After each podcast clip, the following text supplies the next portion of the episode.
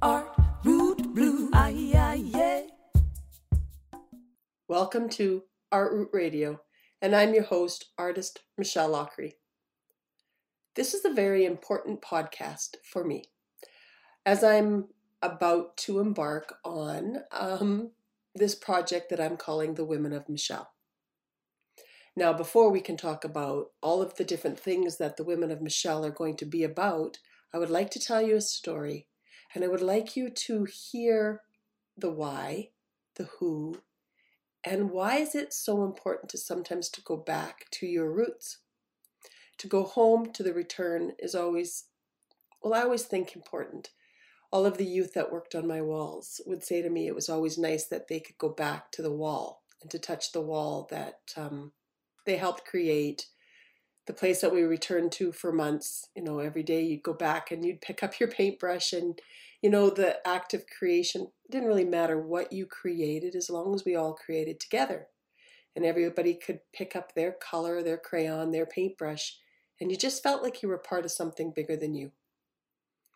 I don't know why i was chosen to do and paint and be this i guess story collector through all of the cities and communities and along the highways and all the people that touched my walls. I can't even, you know, start to begin to see how I could tell all their stories. All I know this is every person who touched the walls touched my heart. And my roots are so deep in a little town called Michel, BC. The Women of Michel was named after that town. I was born in 1961 in that little coal mining town. My very beautiful mother gave birth to this baby girl at a midwife's house, right next to the creek, right next to this little community that was, if you can imagine, what I see when I remember was these barn red houses that went down this two streets. And in the middle, the outhouses were down the middle of the street. Nope, we didn't have any power in those outhouses. They were dark. And no, we did not have running water until I left that house when I was in grade three. But I don't remember feeling that was less than. You, you know, my mother would bathe us in the square tubs and she would put on her finest red lipstick. It was an orangey red, and she would put her hair in a French roll and she'd chop wood on the way out and hang the clothes on the frozen line and then become this professional woman to me although at that time she would have been called a secretary she was an administrator. I have just recently found out she went to business college. So i got to see this kind of a past and future and all this mixed up because my mom was all of these i guess this kaleidoscope of all of these different generational things that she was going through in the 60s.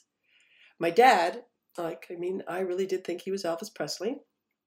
He had dreams and desires, he was an inventor. He was handsome and he wore the clothes that I would see in the Elvis Presley movie. He had a red velour shirt and a pair of zoot suit pants. Wool, perfectly tailored, and the shirt so soft. I kept it for years. Recently passed them on to my nephew, and um, you the craftsmanship in the clothing and the fact that my mom bought my dad a guitar shows me that my parents they were very creative and they wanted a creative life and they lived a creative life in a town that had cultures from around the world. Everybody just showed up in that little coal mining town is because where the money was being made. You know it had fed this province it had fed these people you know, and the people that came from all around the world and landed there were very brave. You know, on our kitchen table, there was a person from every nationality. I don't remember, like, you know, thinking that that person wasn't welcome at our table. And so you learned those cultures through the hands of finding out my uncle came from a family of Italian stonemasters, or um, the doctor from the Philippines who shared how to make his type of food that he loved. And my mother would be cooking with the doctor, and the doctor was here to heal and be a doctor, but he was at your table. And there was just all of these different stories. And so I think the biggest gift that living in a town that was a coal mining town that had been there since the early 1900s or even earlier was a beautiful thing. Now, it wasn't looked at as a beautiful thing to many. I mean, I was just doing an art show about the dresses that um, will be in the next series, and each dress will have a story, and you'll get to hear the dresses, the dresses story, and what each dress and each woman that those dresses represent. But right now on this podcast, I want to talk about the town. The town was Michel Natal Middleton, Middletown, and it was a coal mining town. And yes, the mine went right through the center of town and used to drive. And people would say, Oh, I can remember driving by, and it's right at the BC Alberta border. And it was so dirty, and you wouldn't see anything for dust. Well, that only happened once they were trying to push that that town needed to be relocated. But if you drive around any coal mining town anywhere in the world, they all were the same. So I don't think that this town was any dirtier or cleaner than any other coal mine. It just was what we lived. My grandmother's house was spotless. My aunt's house was spotless. Fine linens. My grandmother was from Scotland, and you had high tea in a perfectly clean cup, and our shoes were, uh, you know, polished to a T. Sure, when we went and played in the cold in the back, you know, or on a windy day, it would get dusty. But you didn't hang the clothes on those days, and, and honestly, it was much more to where the mine was. It is the most beautiful thing to have discovered that my mother, in her possession, and my mother is the narrator of this whole series, as my mom was the observer from that time, the rose in the coal, I like to call her, has uncovered that she has a series of Kodachrome slides. Now I'm talking, these Kodachrome slides are pristine. And I was just there and she brought them out. I have no idea why my dad never showed them to us. I mean, I would see a lot of his snowmobiling pictures and his hunting pictures, and I would wait for a slide of maybe, you know, something we did as kids going by. That never happened, but that's okay because when my mom opened up those slides and we put them in the slide projector, it was the most, I can't even explain experience because we had just left an art talk where people were saying, What was it like? Was it dark? Did it look like this? People can't imagine. And in Kodachrome color, did I see our perfectly white shoes, our perfectly white socks, the amazing high fashion dresses the women wore, the vehicles in their vintage cerulean blues, and the cars and the lipstick, all in bright Technicolor. And I now in my possession have that Technicolor story. To come from a coal mining town is to know that everybody must partake in order to survive in what is considered a harsher environment, yes, there were mine disasters. But I can remember the stories of all of the people coming together. On the party line, the whistle would blow. There was a mine disaster. Everybody just went to that home. There wasn't no hesitation, worried, oh, I can't go there or this one. You just went. When there was a wedding, you showed up. When there was a funeral, you showed up. Nobody went without. If somebody knew a family went without, everybody shared if I could leave something behind, it was a conversation I was having with my business partner, and I was like, what would I leave behind? I would leave behind everybody should share. You know, during COVID, we all made sourdough bread. Why? We wanted to feel a sense of return, the sense that we could make bread. Now, all those breads came in different shapes and different recipes and different everything, but I'm sure that recipe came from somewhere tucked in the back of your recipe box from your grandmother, your grandfather, your aunt, your uncle, doesn't matter who. It's ancient. And, and a community is ancient, and the arts are ancient. Mural walls, well, they're just what we've done since time began. We leave our mark. The marks might change, the tools might, I don't know, get a little bit. I can't even see better because I have brushes that I have used that if somebody saw the brushes that I used on a wall, they'd go, that brush I, but it you know it's it's a certain kind of brush it's nothing fancy just holds the paint well and does its job well. And just like all of us coming from from my side from a coal mining town you learn to work. You get a job. Does it really matter if you dig coal or if you move coal if you drive the truck? You paid the bills. You did the work.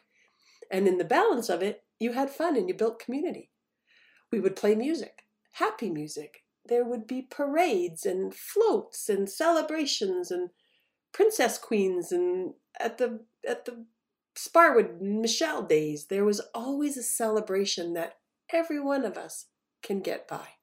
How? By working together. So here's the box of crayons. You can open a box of crayons, you know, the 24 pack.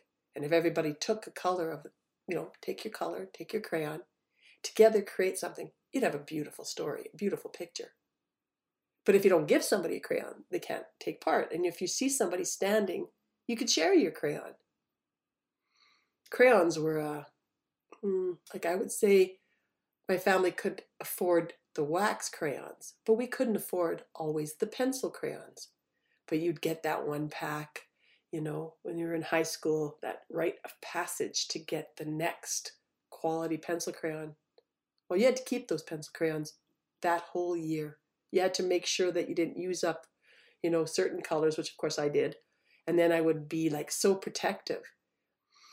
That model of community that I'm talking about has led me well into my career where I've just learnt from the greatest of the great, the women of Michel, that to build community takes hard work. Somebody has to iron the linens and somebody has to wash the linens and somebody's got to, you know, take the garbage out. For some reason, there's class that maybe because you're more educated, you don't get to take the laundry out. Well, that's not how it works. My grandmother would make a bed and she was in every women's league you can think of that helped build hospitals and community. And she traveled, as did my aunt, and all of those women, the nurses, the all, all of them, they gave so much to communities. But they never were too proud to not iron their linens and to decorate those linens. And I think back and look at those linens, and do people see them as that these women were leisurely decorating these linens? No, they always kept their hands busy. They always were teaching. I can remember a lady named Emily Rollison as they crocheted around this tablecloth, and we were at my parents' cabin, and we were we all built the cabin together. There wasn't just my dad, it was everybody brought something. Everybody brought a board or flooring. My girlfriend and I ripped out old flooring from a house that had been demolished in another area and helped my dad put this hardwood floor back in. My girlfriend is now a contractor. The skills that connect us all are what every little town, every resource town has. So I think about Chemainus reinvented itself talking about its resource people's stories. That's what I did in Sparwood. That's what I did in Vernon. Merritt was based on country music. It's every story, every community is connected, and, and we have these stories. The sad story about Michel Natal is that that town was relocated. So as I'm listening to my mother and my cousin and going into all these stories and these dresses and this lovely woman named Lillian, who's 92, who podcasted with me, which will be part of this series, it's very interesting to me that my murals created a bridge for people to come and tell their stories and leave wedding dresses and and books and photos behind because they felt comfortable coming up to the wall. These dresses are helping people feel comfortable that they can leave their stories in a trustful place. Like, where do these treasured photos go? And so here's us at my mom, and we start at my mom's, and we start taking out these photos, and it's photos of my grandmother, my Baba, who drove a taxi for people in Banff. And I see my grandmother in 1927, beautiful and in this fashionable way. Well, I only remember her as my Baba, but she was a whole other fantastic, brave warrior woman that was outrageous. And, you know, that that's the stories. And so when you listen to the story of Michel, Michel Natal, you have to know this really terrible story is that that town was relocated now, this long winded story that I'm getting to is I want you to imagine this beautiful town of over 3,000 people, the mines, the people, the opera houses, this school built with this Italian stone, the cinema. There was a, a whole main street with meat markets, all these people. A beautiful bakery to this day made the best bread I've ever tasted in my life. From around the world was part of a forced relocation scheme that had the government come in, put X's and O's on whose house would stay, and completely knock down that town. Now, a lot of those people didn't get pennies on anything on the dollar for their houses. They had to move. They relocated to Sparwood or to Fernie. And my mom speaks of that culture that was lost. She talks about the times in Michel where you could walk your babies in your carriage and you'd go store to store, and all of those people who had worked and lived together for so long were part of this beautiful thing. Now imagine that has been removed. And in my hand right now are Kodachrome slides that tell that story. And although the culture may be removed and it was hard, and you know, we would love to see a museum built and um, a way to pay tribute to those very people that were removed.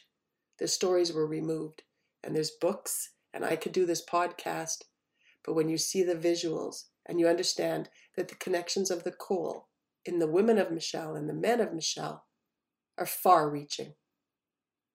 So spend some time, do a little research because this little coal mining town, Michel, Natal, Middletown, was removed.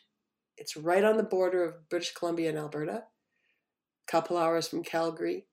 You'll go by it. There's still a coal mine there. There's still houses there, and my family and my roots are still there. There's an Elk Valley, the most beautiful valley you can imagine, the most beautiful hunting river, pristine valley that you can imagine is right there.